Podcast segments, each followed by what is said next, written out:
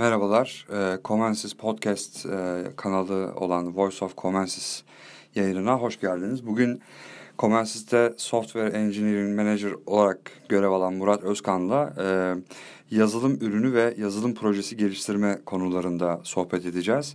Kendisiyle yazılım geliştirme ve diğer süreçler açısından farklılıkları ve benzerlikleri tartışacağız. Merhaba Harun. Öncelikle bir yazılım ürünü ve yazılım projesi kavramlarını ele alalım istiyorum. Bir yazılım ürünü ve yazılım projesini nasıl tanımlayabiliriz ve birbirlerinden nasıl ayrıştırabiliriz? Ee, bir yazılım ürününü aslında diğer sektörlerdeki herhangi bir ürün gibi belli bir fiyatı olan, e, birden fazla müşterinin kullanımını hedefleyen, e, ortak bir problemi çözmeyi amaçlayan bir yazılım çözü, çözümü olarak tanımlayabiliriz. Bir yazılım projesi ise belli bir müşterinin spesifik bir sorununu çözmeyi amaçlayan, iyi tanımlanmış gereksinimleri karşılayan bir yazılım çözümüdür. Tabii ki bir yazılım projesi zaman içerisinde bir ürün fikrine, e, dolayısıyla yazılım üründe belli değişiklikler yapılarak bir yazılım ürününe evrilebilir. Ancak bu şart değildir. E, proje olarak başlayan bir yazılım, proje olarak yaşam döngüsüne devam edebilir.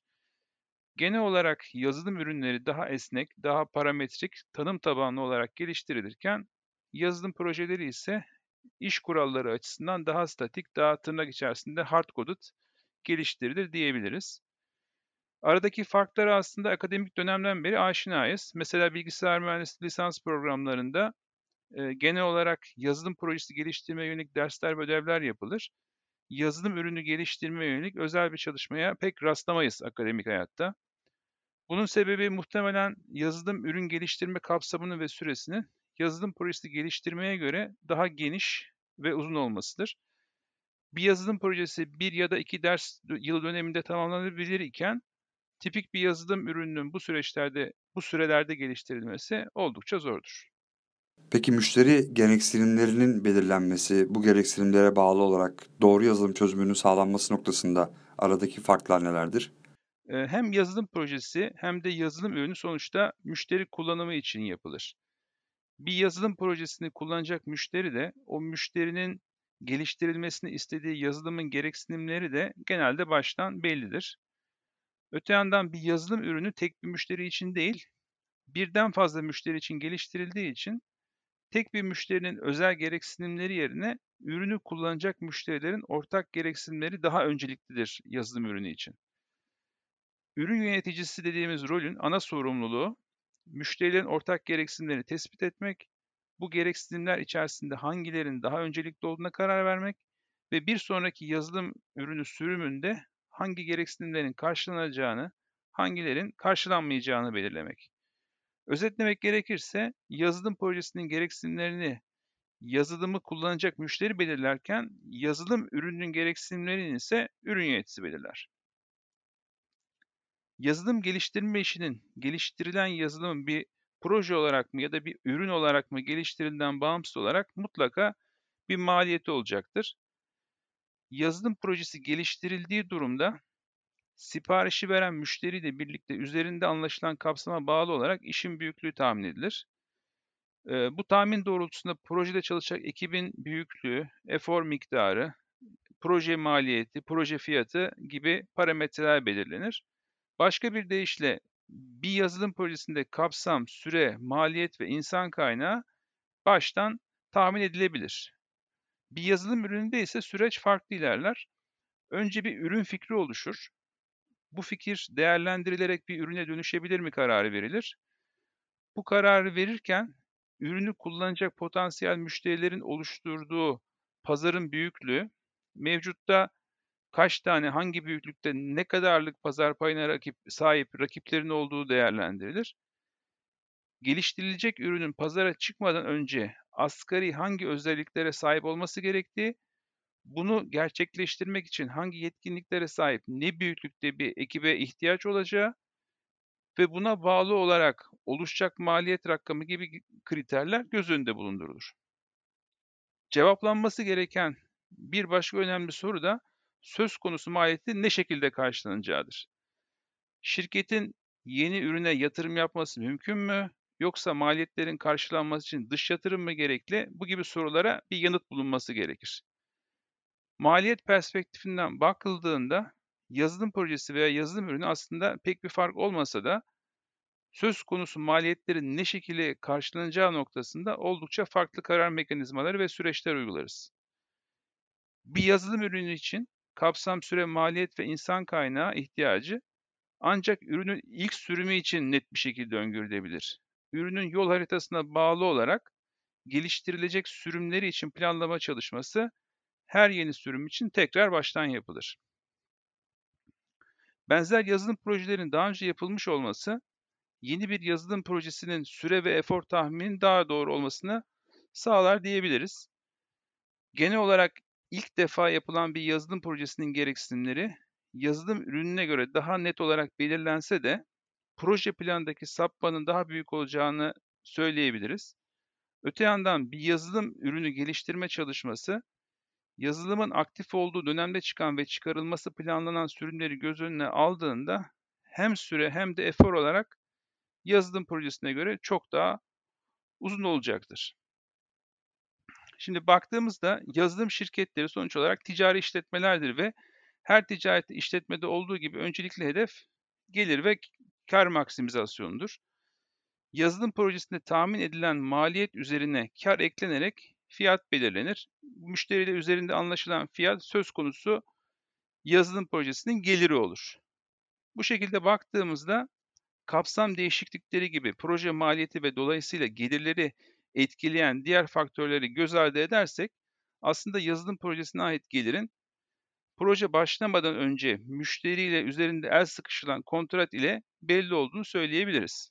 Öte yandan yazılım ürünü için elde edilecek gelir ve karı baştan bilemeyiz. Ancak iyi bir iş planı yaparak bunu tahmin edebiliriz. Bir iş planı da geliş, yeni geliştirilecek bir ürün için yapılması öngörülen yatırım, işte pazar ve rakip analizi, gelir modeli, yatırım geri dönüş planı gibi bilgilerin yer aldığı bir rapordur.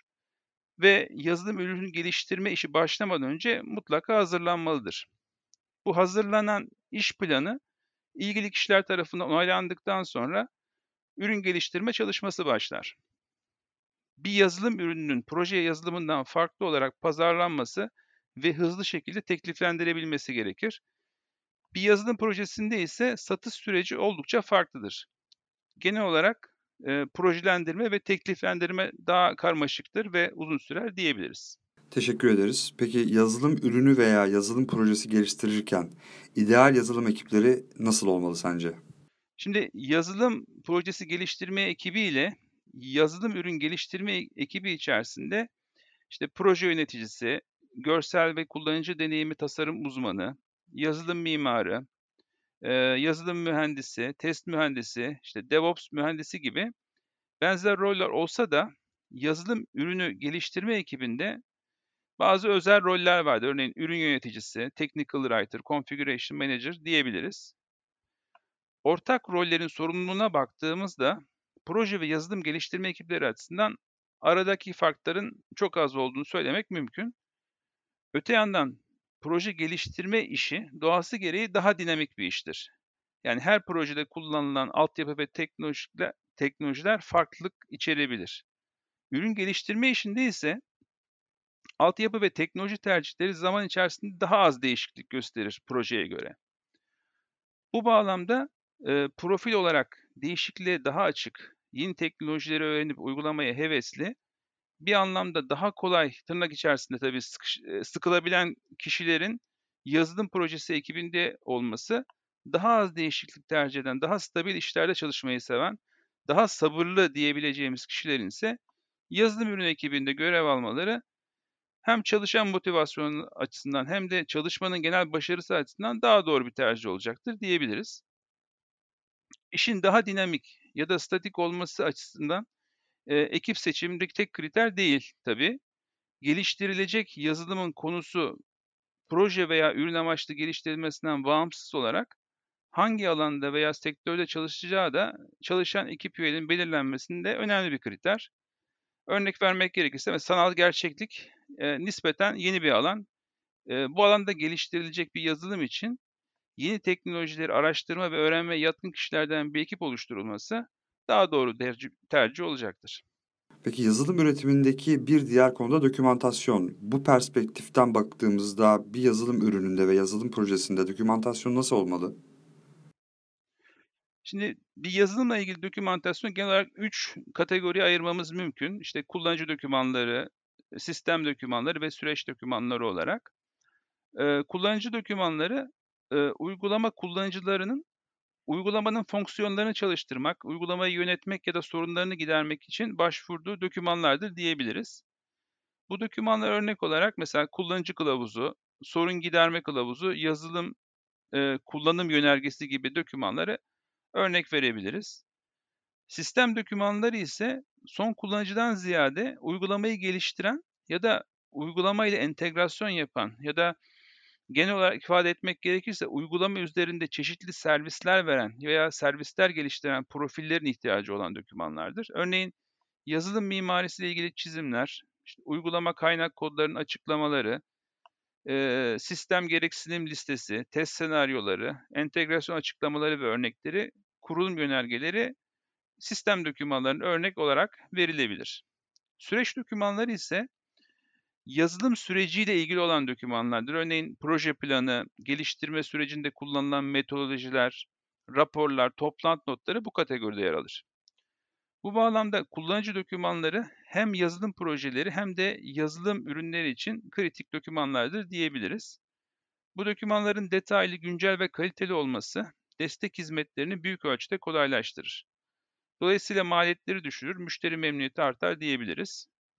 Global pazarı hedefleyen bir yazılım ürününe ilişkin kullanıcı dokümanları mutlaka İngilizce dilinde hazırlanmalı ve e, ifade dili, e, ifade tarzı, dil karmaşıklığı seviyesi, işte görsel kullanım miktarı gibi kriterler farklı dokümanlarda hep aynı standartta uygulanması gerekir.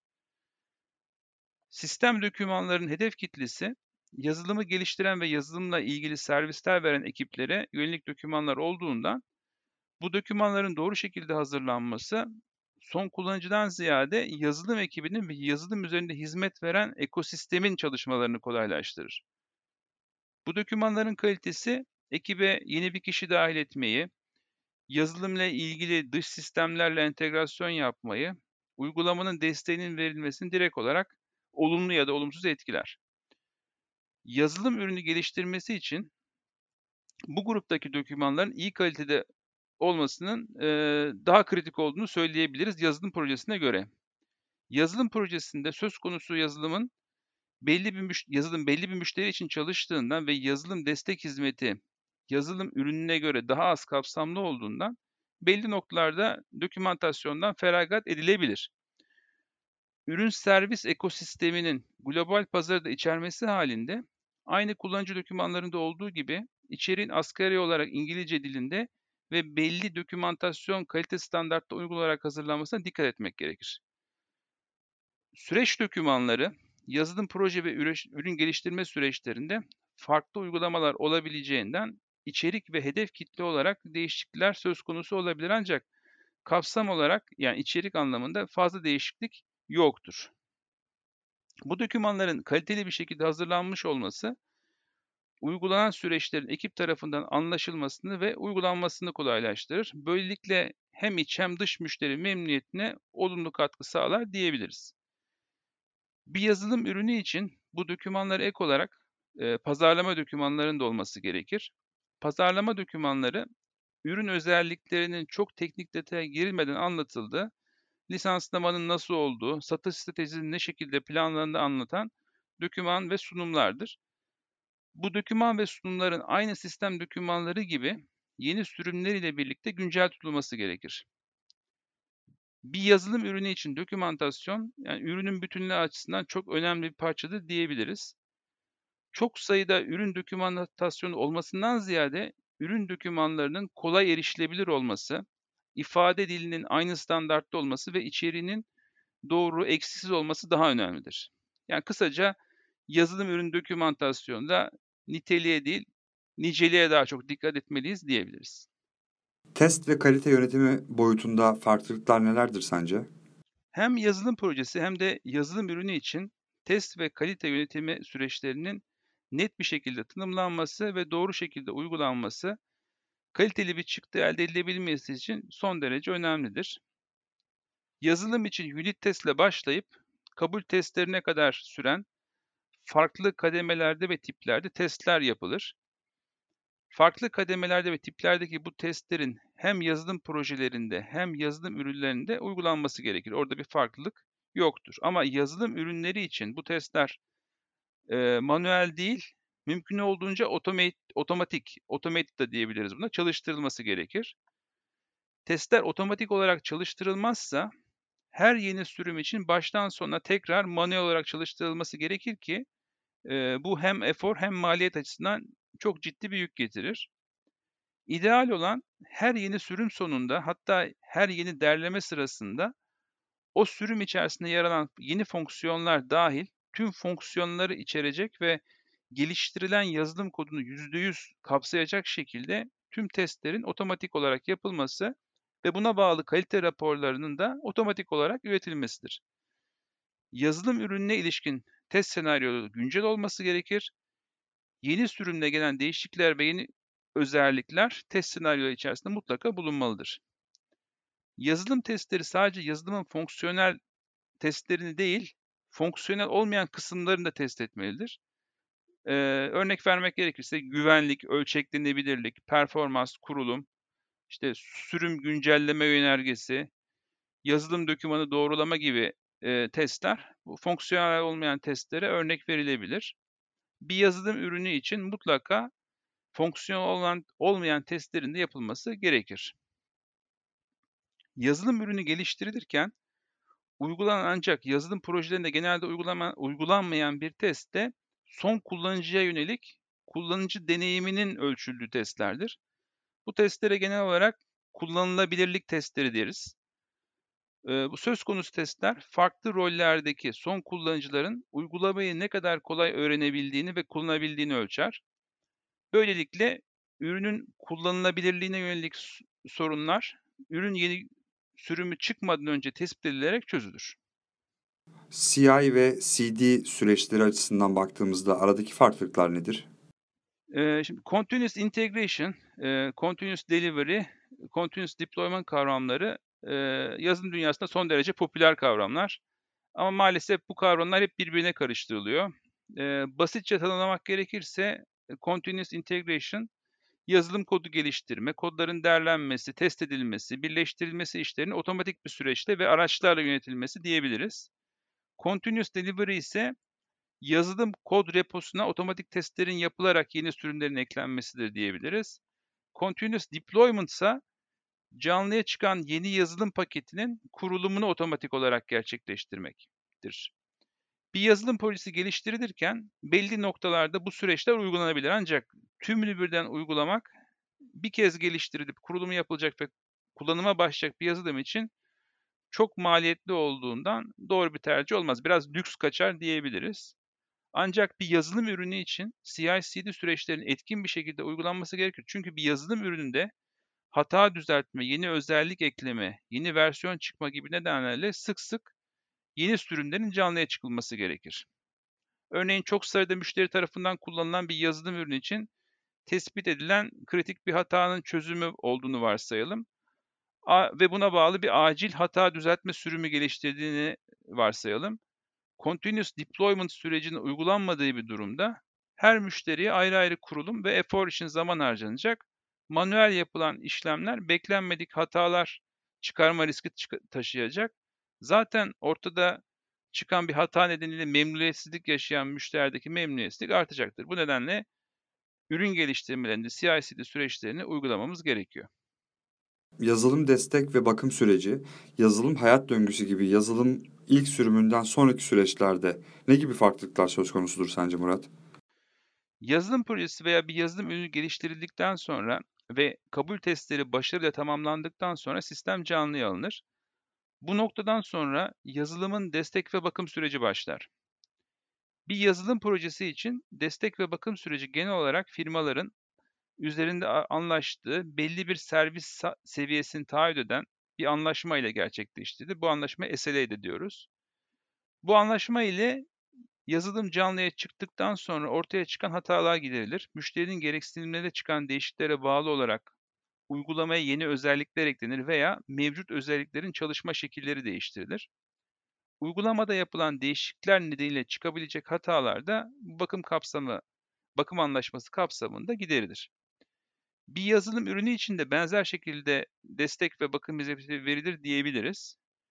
Yazılım projelerindeki sürece ek olarak ürünün belli bir versiyonda müşteri tarafından bildirilen hatanın düzeltilmesiyle birlikte geriye dönük olarak hatanın hangi versiyonlarda bulunduğu da tespit edilir. Eski versiyonları kullanan başka müşteriler de dahil olmak üzere etkilenen tüm müşterilere söz konusu hata düzeltmesini içeren sürümün kurulumu yapılır. Benzer şekilde eğer söz konusu hata daha önce tespit edilmiş ve sonraki sürümlerde düzeltilmiş bir hata değilse, ürünün geliştirilmesi devam eden ve daha yeni versiyonlarında da hata düzeltmesini yapmak gerekir. Bu bağlamda yazılım ürünü için uygulanan bakım ve destek sürecinin daha kapsamlı ve daha karmaşık olduğunu söyleyebiliriz yazılım projesine göre. Bir yazılım projesinin yaşam döngüsü bakım ve destek anlaşması kapsamında ele alınır. Müşteri gereksinimlerindeki değişiklikler, değişikliklere ki bu değişiklikler müşterinin iş yapma şeklindeki ya da mevzuattaki değişikliklerden kaynaklanabilir. O yazılımdaki mevcut özelliklerin değiştirilmesini veya yeni özelliklerin geliştirilmesini gerektirebilir.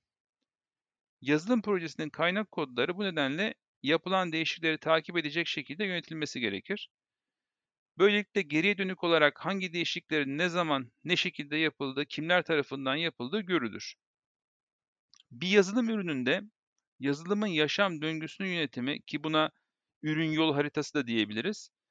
Ürün yöneticisinin sorumluluğundadır. Ürün yöneticisi müşterilerden gelen gereksinim değişikliklerini toplar, bunlara ortam, ortak çözümler üretir, yazılımın sonraki sürümlerinde gerçekleştirilmesini sağlar.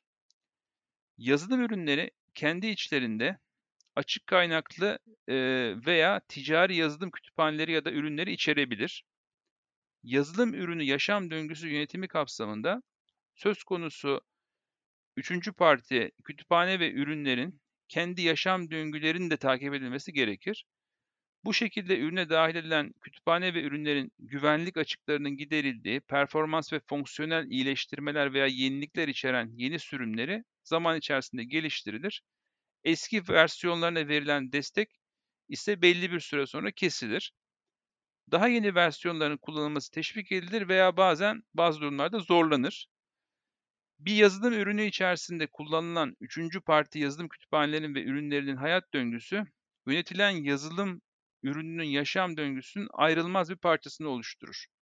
Eğer yazılım ürünü yaşam döngüsü içerisinde ürüne dahil olan üçüncü parti yazılımların yaşam döngüsü takip edilmezse, ürün destek hizmetlerinde güvenlik gibi nedenlerle aksaklıklar yaşanır. Böylelikle sorularımızın da sonuna geldik. Çok teşekkürler Murat. Teşekkürler Harun. Bugün Murat Özkan'la birlikte yazılım ürünü ve yazılım projesi geliştirme süreçlerindeki farklılıkları değerlendirdik.